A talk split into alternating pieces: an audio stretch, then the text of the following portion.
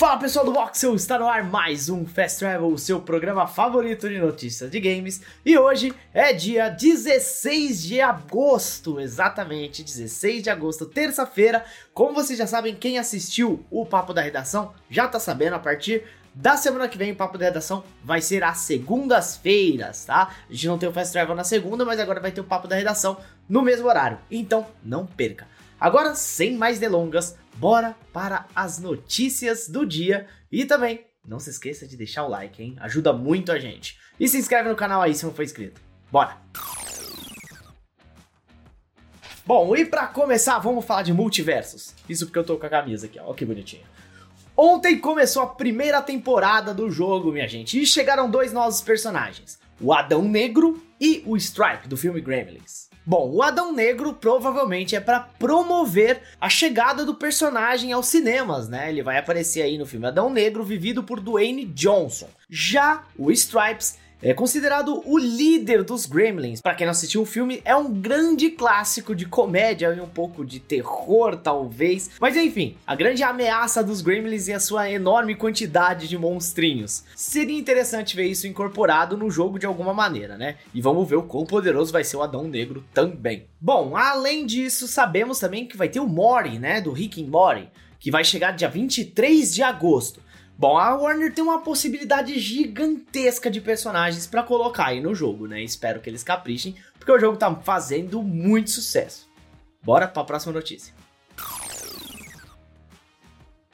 E tem mais coisa boa chegando aí, viu? Porque olha só, é, o estúdio por trás dos efeitos especiais do filme, dos filmes, né, do Senhor dos Anéis, está trabalhando junto com a Private Division para um novo jogo da franquia. Bom, gente, para quem não conhece, a Private Division é uma das subsidiárias da Take-Two Interactive. E esse estúdio por trás dos efeitos especiais do Senhor dos Anéis é o Weta Workshop. Já faz um, um, tempinho, né, que a Warner perdeu os direitos de licença única do, das obras do Tolkien, né? Então, a partir de agora, qualquer um pode criar o seu game no universo do Senhor dos Anéis. Pelo que foi falado pelas duas empresas no Twitter, dá para entender que o jogo vai trazer uma aventura original que vai talvez introduzir novas pessoas no universo do Tolkien. O jogo, no entanto, ainda não teve nem título e muito menos data anunciado, mas se espera algo ali no ano fiscal de 2024, ou seja, entre abril de 2023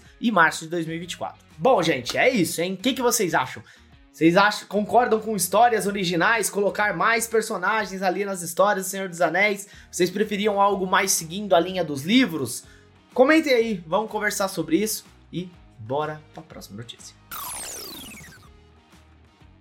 E se preparem, porque dia 9 de setembro nós vamos ter o Disney and Marvel Games Showcase. Pois é, minha gente, às 17 horas no horário de Brasília, dia 9 de setembro, o Voxel vai estar preparadíssimo para transmitir, se a dona Disney deixar, né? Enfim, esse grande evento que vai trazer algumas novidades interessantes, pelo menos é o que parece. Entre os destaques, vai ser exibida uma prévia do título que está sendo comandado por Amy Henning. Para quem não sabe, Amy Henning é uma das mentes por trás de Uncharted, exatamente, ela é uma ex-diretora da Naughty Dog. Pelo que tem rolado por aí, o projeto vai se basear em personagens da Marvel e está sendo desenvolvida pela Skydance New Media. O jogo foi anunciado lá em 2021, vai ser de ação e aventura e terá um foco narrativo bastante grande. Outra promessa é que ele vai ser um AAA com uma história original, nunca antes contada.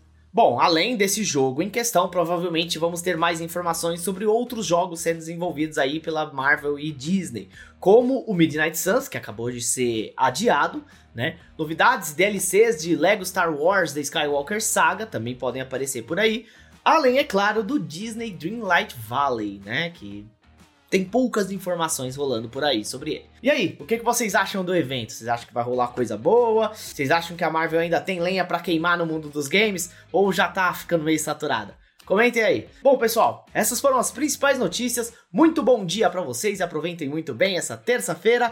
E eu vou ficando por aqui. Meu nome é Juan, vocês podem me seguir nas redes sociais, arroba JuanSegrete, no Twitter e também no Instagram. Até mais, solta o like aí e não esquece de se inscrever.